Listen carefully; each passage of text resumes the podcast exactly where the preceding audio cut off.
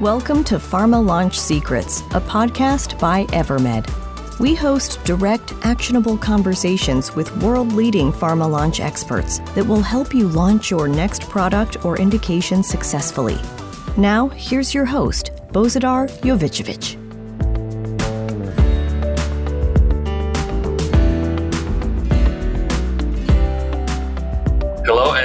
To the new episode of the Pharma Launch Secrets. Today I have special pleasure being joined by three guests from Havas Group.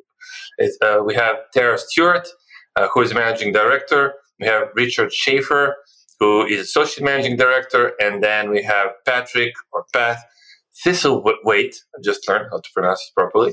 All again from Havas Group. These three guests have a wealth of knowledge in digital marketing, data analytics, customer relationship management, uh, CX, pharma launches. So they have held leadership positions in several marketing agencies uh, and pharma companies before working at Havas Group, including Mazda, uh, Pfizer, Bristol Myers Squibb, and Razorfish. Welcome, Richard, Patrick, and Tara. Thanks, Rosie. Nice to be here. Thanks. Great to be here. This is going to be fun. All right. So on this podcast, we are talking about pharma launches and, and all the topics that uh, related to that, including, of course, uh, omnichannel and customer experience. So the first question, let's really start, and when we talk about oh, especially CX, is always starting with patient and HCPs. A lot has changed last three, four years. So we could start maybe uh, highlighting some of those biggest changes on when it comes to HCPs and patients who need new medicine. What has changed in terms of their expectations? Maybe I'll start, and uh, everyone else can can chime in. I think the biggest thing that we've seen in the last three or four years is the expectations of patients and HCPs have have have shifted. What they expect from pharmaceutical company communications is drastically drastically different than it was just a, a few years ago. They hold us at the same level. They have the same level of expectations as as Netflix and you know Disney Plus and, and Amazon, and they're not settling for second rate experiences. So, you know, we, we've definitely seen that from our, our customers. And then on our, our clients, we, we see our clients generally you know, following that trend by bringing in expertise from outside of the pharmaceutical industry. You know, a lot, each of us have backgrounds that, that span pharma and non-pharma, and, and we're starting to really see that reflected in our client organizations as well, looking to bring in best-in-class capabilities from uh, from the travel industry, from the financial industry, from even automotive.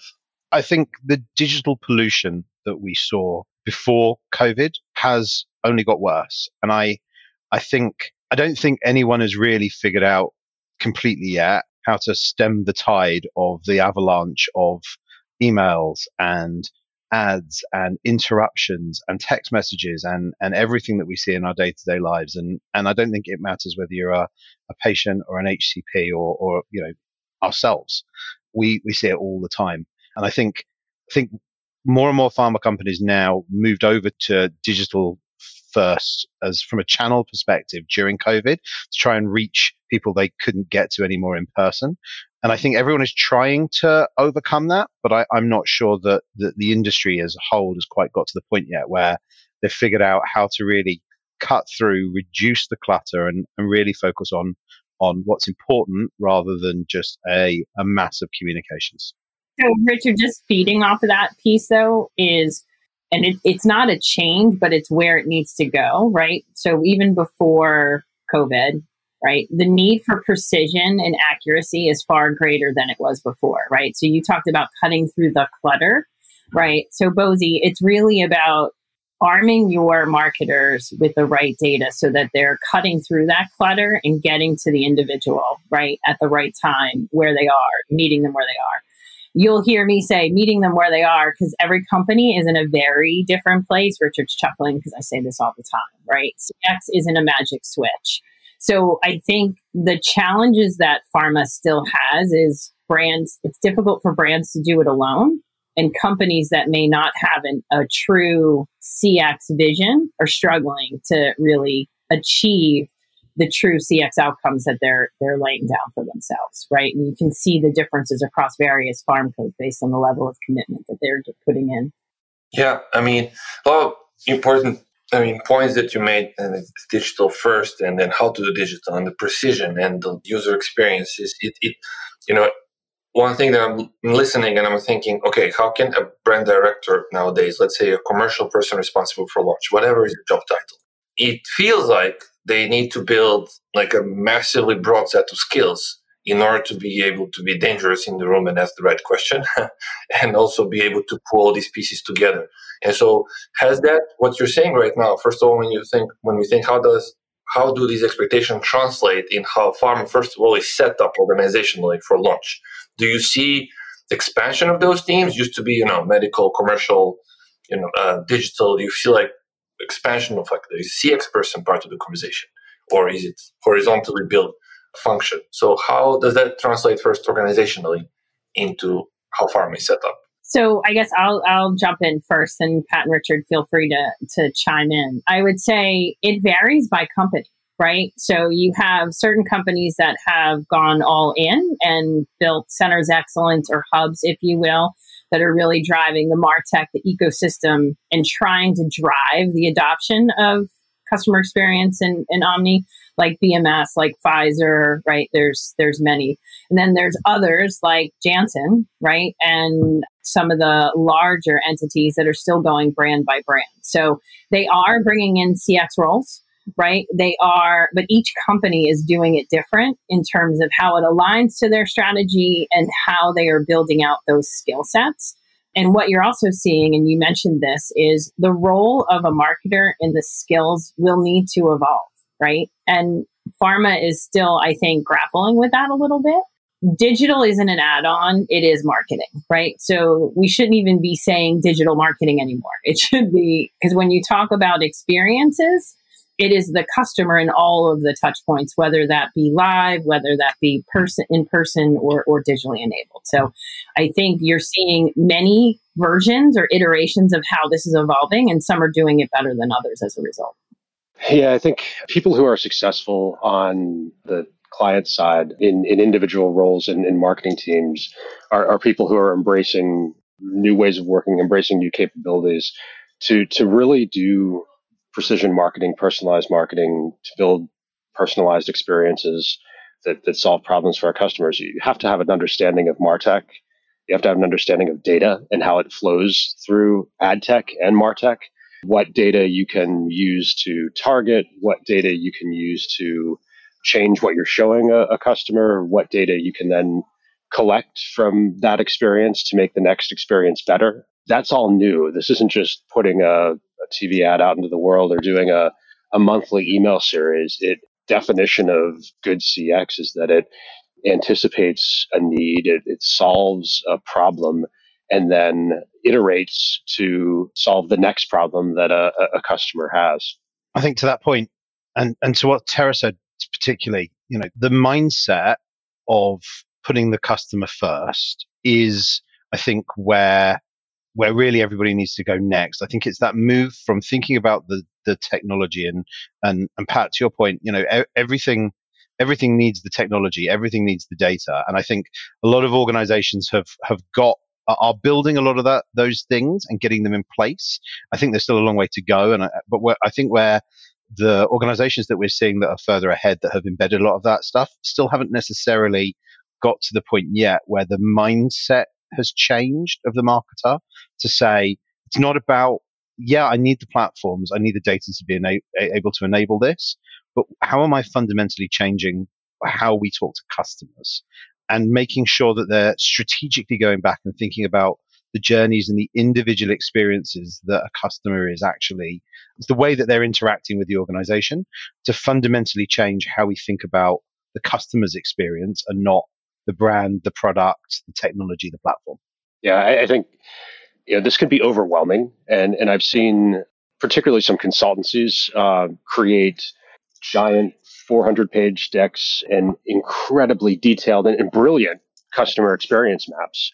But you give that to someone who is is evolving as a as a marketer, and it, it's really really tough to to implement it. I mean, what we found success in is breaking it down into individual use cases and just finding one thing that we can change, one thing where we can adjust it slightly based on behavior, uh, whether that's you know uh, claims analysis, the behavior that we derive from claims analysis, whether it's behavior that we see online, just one thing and and change that, and then the next thing, and the next thing, and the next thing, rather than looking at a, a full you know potentially multi-year customer journey and trying to attack it all at once. That's it's over. It can be overwhelming.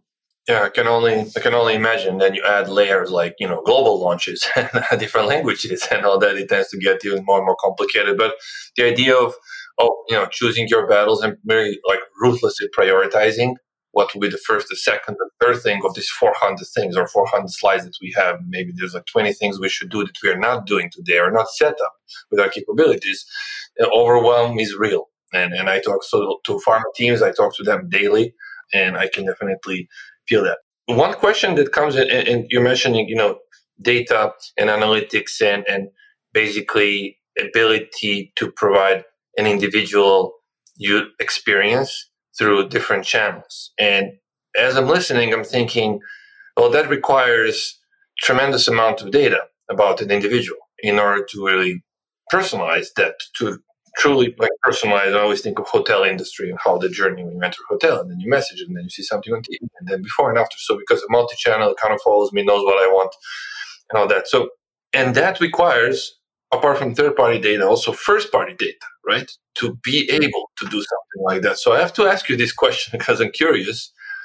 How are pharma companies that are thinking about this topic and that are doing something right now managing or being able to get the rich first party data, producing more content, or are they, you know, how they're able to attract doctors, patients into their own world to generate the data? Is that important, first of all? So I think what we're seeing in a lot in a lot of the larger pharma companies is they are consolidating a lot of that data analysis work and the data sourcing internally and building core data functions and big data lakes and data warehouses in order to be able to do this. So I, I think first of all, it's it's definitely a a trend that we've noticed that the sophistication of what they're doing in house is growing and advancing, and they're building, breaking down the silos of data. So that's the key. I mean, that's the key first step for anyone who wants to improve uh, where they're at with their data is is to start by seeing what data they have and bringing it all into one place and making sense of it in in one centralized uh, function. Then it becomes about the value exchange that you're offering with the customers in order to be able to generate more data. So it's not just, I want you to give me your information, but it's what are you going to get back in return and understanding the value exchange that you're offering in order to be able to justify parting with that information. And I think, I think, I think we see a certain level of I think probably people not thinking through what that value exchange is and only thinking about one side of the equation. I want your data, what, and not thinking about the value they're giving back in return.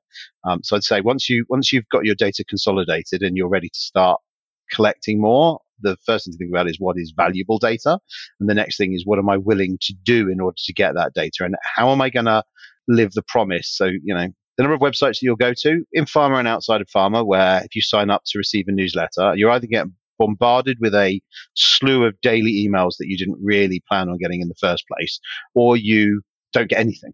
And actually, there's no there's no reality behind the promise of parting with the data. So I think understanding accurately what the customer wants and what that value exchange needs to be um, is definitely critical to making sure that you're going to start building the right the right captures and the right offer to to, to build your first party customer data. Yeah, and Bozy, what I would also say is most of pharma has had a lot of this data for a long time, right? They just didn't actually put a value on it and it was decentralized, right? So it was untapped and often duplicated by going outside. So to Richard's point, with the level of investment in creating these data and analytics teams, it's starting to empower, right, the organizations to work differently. That being said, back to Richard's comment earlier, that's where the growth mindset comes in, right? Because it requires you to work across matrices, knowing where that data is and how to access that data, which again ties back to how that marketer needs to understand, right, all the aspects that we talked about a little bit ago, too. Tara said it much nicer than I did, though. and and that value exchange, I mean, there there's still so much poor execution of this. Like you can tell where someone wanted to launch a CRM program for a, a product and they just put something out there and then forgot about it. I, I, there's a, a, product that we're working on a pitch for recently, and I, I signed up for their you know, their email, just part of my due diligence to to try to see what uh what they would what they would have, what they would share, what kind of program they had. Didn't get anything for five days. And, and by the way, I signed up as someone who wasn't yet diagnosed, and, and the first thing they sent me after five days was uh, for a, a, a, prescription card, like a, a, discount card, just completely not useful for someone in, in that that space. You know, if you've got someone, if you have a customer who is spending the time doing their research, coming to a, a brand website and giving you their information, like that's you should be doing everything possible to help solve whatever issue they have. And there's so much opportunity there for that person who's reaching out for help, reaching out to say, you know, give me some value, give me something. So just let it go is it's crazy to me that that still is something that happens. But you you can see um, you can see how it happens with how these programs get put into place sometimes. Yeah, I also sometimes get the shock with some of these things because in, in farm industry was different that I see from from other industries. One of the things that lifetime value per customer is massive. Like LTV is just massive per patient or per doctor, right? And so if you look at that, then you're like, well, there's a lot of margin to play with. So if I have an inbound lead, who's the highest quality lead that you're describing, is coming to our website, and we do in our day-to-day marketing with our Evermed, we see that it's always a higher quality lead. Someone reaching out, asking for information. You know, there is intent, there is everything. So, actually, recently we came across. We were thinking like, how fast should we respond, for example? And we found the data, and it turns out that there is massive advantage if you respond within the first five minutes nowadays. It's ridiculous. It was some massive difference. I forgot the percentage. So started to think, oh, okay, so how can we do that? And not the chatbot, but really like a human being asking, hey, what do you need? Because just doing that and investing some money in that experience uh, with the margin and the high lifetime value is actually you know very doable and very commercially attractive. And so there are some sometimes I would wonder like, oh, how is this MedInfo not set to, to be better, beautiful, easy to use when someone asking question about interactions of, between drugs? Or should I prescribe this? Or how do I get the card for something else? So it's puzzling, but uh, I, I, see signs of improvements as well from my side. What, when it comes, another thing that also comes to my mind is, and whenever people mention like omni-channel, is there's no omni-channel with, without content. There absolutely there's no omni-channel, right? And sometimes when, when we think about digital first future, we say, well, digital is already first, but it's, it's very also content first future. So every company wants to produce more content in every industry. Some industries have been doing that for years. And when I say content, sometimes I would say content and, and talking to pharma folks, and they would think visual aid. Uh, when I say content, I mean, you know, video, audio, graphic text, on-demand content you can access, you know, third-party, first-party places. And recently there was this research, I think was with McTana, was published and say, well, more than 60% of pharma teams struggle with content and continues to be a struggle for various reasons. How do you see that playing out over the next two, three years if you had a crystal ball, or maybe at Havas you have a crystal ball uh, somewhere in the office, and say, well, how is this content thing going to evolve? Everyone knows they need to do something, but everyone's like, well, yes, but there is this, but there is that. What do you think will happen over the next two, three years? Well, I would say it's been going on for a long time. Pharma is just a little slower, right, to the to the party. I do think you will start to see the shift of part of the challenge. I should start there. Part of the challenge is the way the industry goes about executing content, right? It is very tactically focused and created. What is happening as a result of being customer centric is you need to focus on the content agnostic of channel and start shifting to that true content publishing mindset, right? Many have been doing that for years outside of the pharma industry. And it changes pharma's role in what they are, right? Shifting from a product based company to a content publisher, right, is a big difference in how you approach getting the right information to the right channel, et cetera. So I think you'll start to see those, and we are seeing it now. Those that are further ahead are starting to do this, right? And they're trying to spend more time up front from a strategy perspective and creating that content so they can truly distribute and not execute tactics, right? But there's very few that are doing it well across all channels, right? Because they're still early on this particular journey. So I think you will see advancements. I think you will continue to see the digital world require an expectation of more content, right? Social started it, but again, people think of social in its own lane, not necessarily how you use that content across channels. So I think you're going to continue to see that shift out of the tactics and more so into that customer and the creation of content agnostic. I mean, you said it earlier. Many of our clients, they start content creation with a visit not it literally is that's the first thing that goes into market research that's the first thing they ask very rarely do they ask the patient so i think really focusing on the who and then creating the what is going to be the biggest shift at least i hope yeah couldn't agree more i think i think content science is also starting to come in more and when we think about what types of content to create and what is going to move the needle. Richard, what is content science? I need to ask. Now I'm very curious. it's the understanding and uh, the, the, the strategic and scientific understanding of how people change attitudes, change behaviors, and which types of content lead to which which types of attitudinal changes and which types of behavior changes.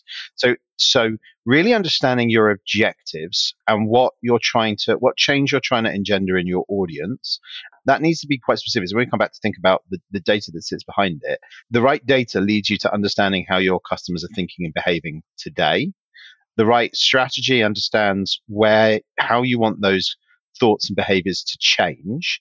And then it's the right content to activate the specific types of behavior and attitudinal changes that you're looking so i think gone are the days where we just say we need a tv ad. Now i'm not saying tv ads are going anywhere but the reality is that there are lots of different types of content out there and different types of content are better for different types of objective in terms of behavior and, and mindset change.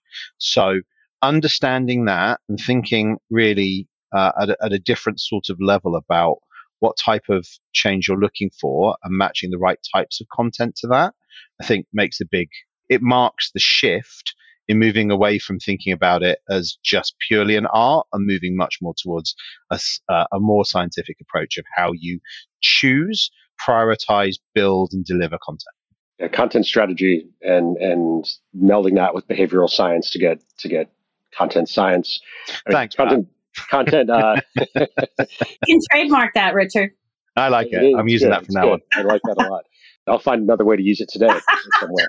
No, but it, content strategy is about the fastest growing role that we have in in the the network uh, at, at, the moment. I mean, there's a just a massive need as our our clients recognize the need to create more content. There's a massive need to just not make more stuff, but to make it smarter and, and make it to be very aligned at the behavior changes that we're trying to trying to affect. Their content strategy and, and general omni-channel strategy are the two probably most in-demand roles at the at the network at the moment.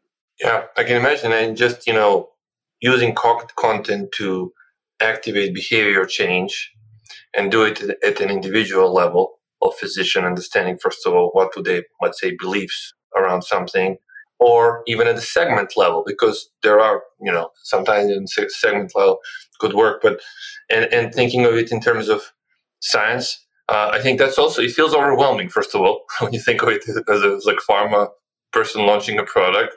I just don't think it's an if this needs to be done it's a question of how fast you'll figure out what works. And I had that conversation with some of large pharma company the other day, general manager, now VP, big launch preparation, the whole team. And one of the things that they agreed is like, we understand that this is not if we need more content to do this, it's how fast are we going to f- make all these small failures until we figure out what works, right? One or two things. The reality is this does work.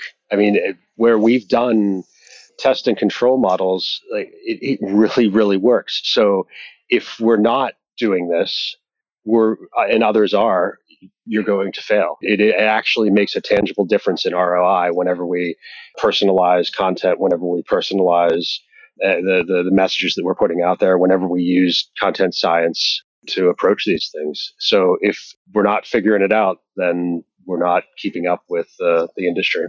Yeah, one question I have that, and it's maybe a tactical question, is let's say you have all these pieces of content, you know, organized in a modular way. A modular content just had a topic actually from an expert from Havas. And it's just a better, smarter way, really, to plan for content and create content and be able to cater to different individuals. The question is, how would, let's say, the content drives behavior change? How can that be measured before it's really expressed into maybe increased prescription for a new product or using the right drug for the right patient, which will come to, you know, increase prescription in the right patient which oftentimes there's a new drug in the market, but it just takes like two or three years until doctors really even learn, oh, it's in the guidelines. Oh, I should actually be using it. And then patients don't get access for two or three years. So how do you measure that like on a, this individual piece of content before that? Is it so like a little small survey and you change that? Did it help you learn this or that or help you with your clinical decision making? Like what are those proxies until after six months, nine months, or 12 months, we're like, okay, there is actually change even in prescriptions. So how do you think about that?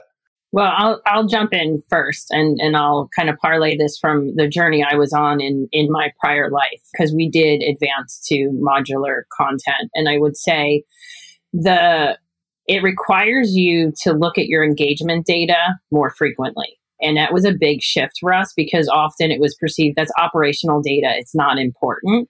However, that operational engagement data does give you the insights of what's working, what's not working. So it's not a set it and forget it. You need to launch and be looking at the engagement across. To Pat's point, when you're doing A and B testing, right? Pivot and make changes quickly. So there's a lot that you can do, but that's where it requires different skill sets to be able to look at that information. And it doesn't always give you the answer, it often raises the questions, right? So you have to be actively in the data, reacting and proactively making shifts and optimizations throughout the journey, right? Because there is that long lead time. I think how you how you build your measurement framework is also an important Absolutely. part of the conversation. So, you know, you've got to understand again your audience and your objectives. What are you trying to achieve? What are the what's the path to get there?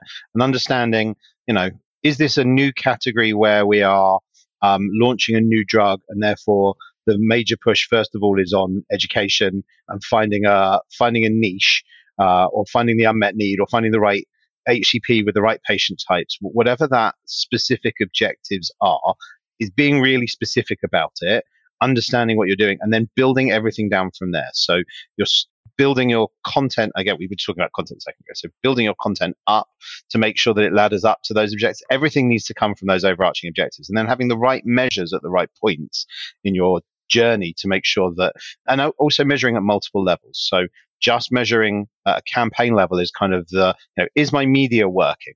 yeah, your media might be working, but is the content within the media working? Is the content within the media driving the behavior changes you're looking for? And what sits in between those things is defined by where what your objectives for your brand are and, and the brand situation and the overall change that's required in your audience to get you there.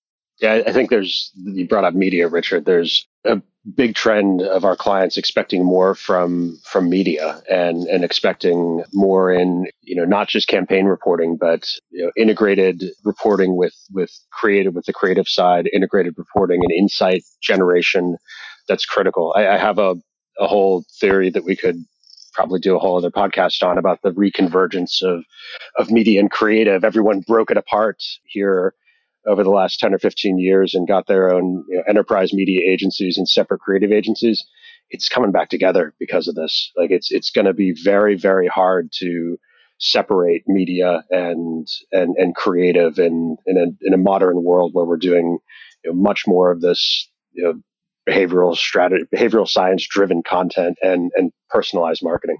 Yeah interesting to say that we see you know also across other industries like an interesting blend between you know pay per click advertising or it's called media okay in pharma and then organic or you know inbound as you know HubSpot named it in 2007 so that's where you do both like a really really interesting intersection where the organic and something works you test it out then you actually turn it into creative then you kind of blow it up and it's suddenly there there there's this world where media is also used to drive the conversation and not just you know, have very specific direct response message or brand message, but it's actually, you know, shaping those either beliefs or educating. Almost like, you know, sometimes I think of it as hundreds of, of billboards that I'm going through, but it's not like one telling me do this or brand awareness. Here we are. But it's actually a series of messages that I'm exposed and I'm learning and it's shaping my beliefs. And I see so that after I see those hundred billboards, I actually went through the content experience, similar to how I would go through when I'm on a Netflix like hub or something where there's a lot of content, right? Which I see. We can take that step further as well, and and and I know we talk a lot about digital, and one of my concerns about the digital first mindset is that we still have in-person interactions. Those aren't going anywhere. Pharma companies haven't suddenly, you know, lost faith in their sales forces. If anything, they're doubling down and making sure that everything that we're doing in the digital world is helping the rep be more effective when they're in the office, making sure that the Congress experience is perfect, and aligning those things to make sure that your rep has the, the insight to extend that content experience. And that's not just the IVA or the CVA or the visual aid, you know, on an iPad that they've got in front of them, but that's that's the messaging that sits behind it, and that's understanding, you know, what your HCP is is doing in digital channels, how they're prescribing, what the, the deep insight is that you can deliver to them to make them more effective, and then bringing them back into the into the circle again. So it, it's making omni-channel really omni-channel and not just a digital experience done better. Yeah, I'm glad you said that because no, we definitely didn't want to forget uh, human beings and uh, sales reps. And you know, 100% agree. Sometimes we use the term amplifier to amplify what reps use to have more meaningful conversations informed by the data, informed by the intent of the person that they're talking to, what content did they watch before they met, what they believe, what questions do they have, and also after. So there is this kind of seamless, oh, I talked to rep about X, but there is, okay, now I see a piece of content that continues that conversation from, okay, well, X, Y, Z. And I think that that's a must. There are, of course, challenges, and I hear more and more challenges with attribution. Someone mentioned to me three days ago that marketing attribution is going to be a place where new billion dollar companies will be built, new unicorns, just because it's becoming harder and harder and harder.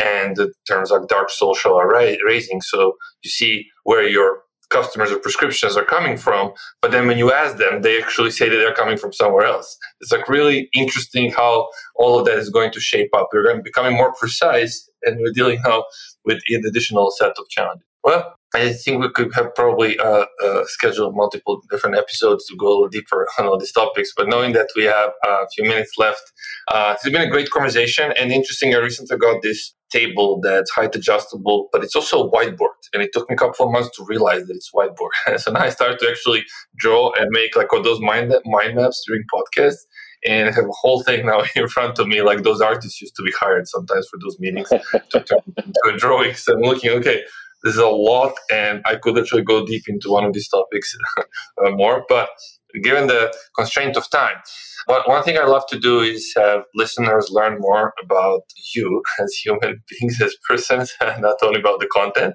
So I have some you know uh, questions, quick questions. Feel free to choose one. Whoever wants to go, let's do one question per person, maybe. So, favorite industry buzzword of 2023. What do you think will be? Maybe all three can go for this one. Just one word. I think Tara's starting the trend with meeting them where they are. okay, four words in one. AI, AI, AI, AI, oh, AI, AI, AI. Everything is AI. Everything, everything AI. Okay, I like that. Everything AI. Cool. Richard, do you have any any any other, or that was the one? I thought I'd stolen Tara's one. That was my uh, that was my contribution. I think Tara still has to go. Go on, Tara. What, what's your? Uh, well, I think I think omni-channel is actually overused, believe it or not. Uh, but I think AI. I think Pat's right. It's everywhere. It's all things, and everyone thinks it's going to solve every problem they have. Right. But back to our earlier conversation, there's a lot that needs to be in place to take advantage of it. Mm-hmm. Right? And maybe AI will be doing really precisely all of this omni-channel, knowing exactly what a person needs at a very individual level before they know it in their sleep. I mean, I'm hoping it doesn't get too clever too fast, otherwise I'll be unemployed. So. well, Elon Musk is trying to help yeah. you out with that. Yeah, he's, he's delaying it for you. Oh, just just for Richard. How, how, how sweet. There you go.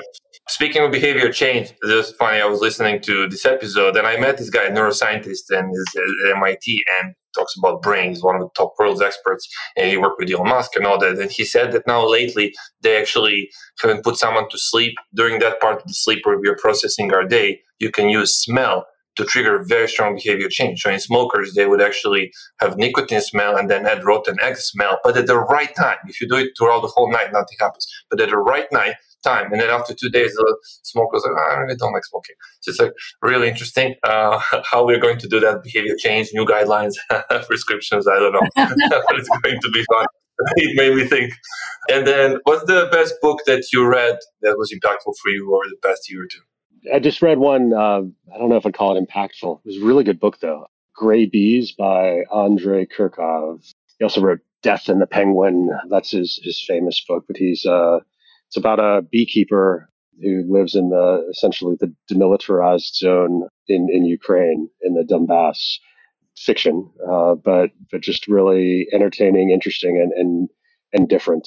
As is Death and the Penguin, where um, the the protagonist has a two foot empire penguin that um, that he keeps in his his apartment in I can't remember if it's Moscow or St. Petersburg in that one, but uh, yeah, really interesting author uh, who I, I, follow quite a bit here.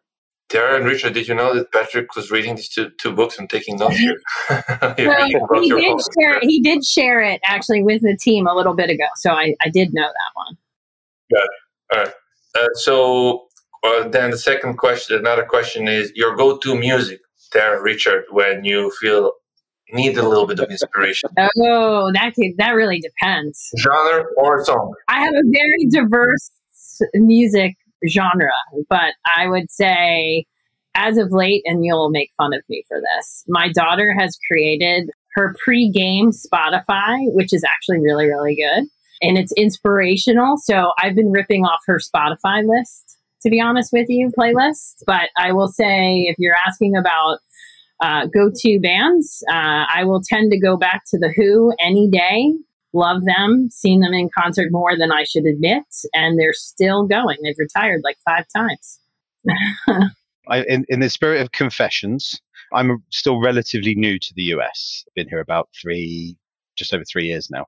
And I recently fairly recently started listening to country music for the first time. And I don't know if that's about embedding myself in American culture or it's just it's just as a Brit I never really was exposed to it that much. But I have discovered I quite like country music. And uh, so I'm just learning new artists and I have got made up a playlist now that's got about 100 different country songs on it and it's a whole new genre to explore which is quite exciting i don't know whether it's something i should be proud of or slightly embarrassed by but i'm quite enjoying my journey through country. So, so Richard, if it makes you feel better, I've embraced country in the last five years as well. It's great. I haven't done that, but I've, I've makes me want to buy boots and a cowboy hat and really throw myself into it. I'm not going to yet, but I see a Nashville trip in your future. Exactly. I see one too. haven't embraced country, but I have embraced Taylor Swift because I've got an 11 and a 13 year old daughter, and it's on all the time. Uh, they're very, oh, wow. very into Taylor Swift that all that said, I do have Ed Sheeran tickets when he comes to visit. Uh, there in, you go uh, in June. So. Ah, June, mid June. Yes, another round. But um, yeah, great. Well, I don't know when you go back to UK and you confess the country music and, uh, I'm going to be keeping. I'm going to be keeping. this podcast is US only, right? No one, no one outside the US is going to be able to explore. Of course not. Just, your, secret, uh, your secret is not safe. Great. And so, and one sentence, just one sentence piece of advice for someone new just starting in the world of pharma or media slash creative. One sentence advice. Oh, mine is challenge the status quo. All right. Well, I'd, I'd say be curious. Curious. All right. Richard? Remember, your customer is the person who is the most important one in the equation. Mm-hmm. All right. Well, perfect. I think that's a wonderful uh, end to this uh, phenomenal podcast. a lot here. It was really pleasure and fun to talk to you, and um, I hope the listeners also got a lot from it. So, thank you for joining today. Thank you. That's great. Thank you.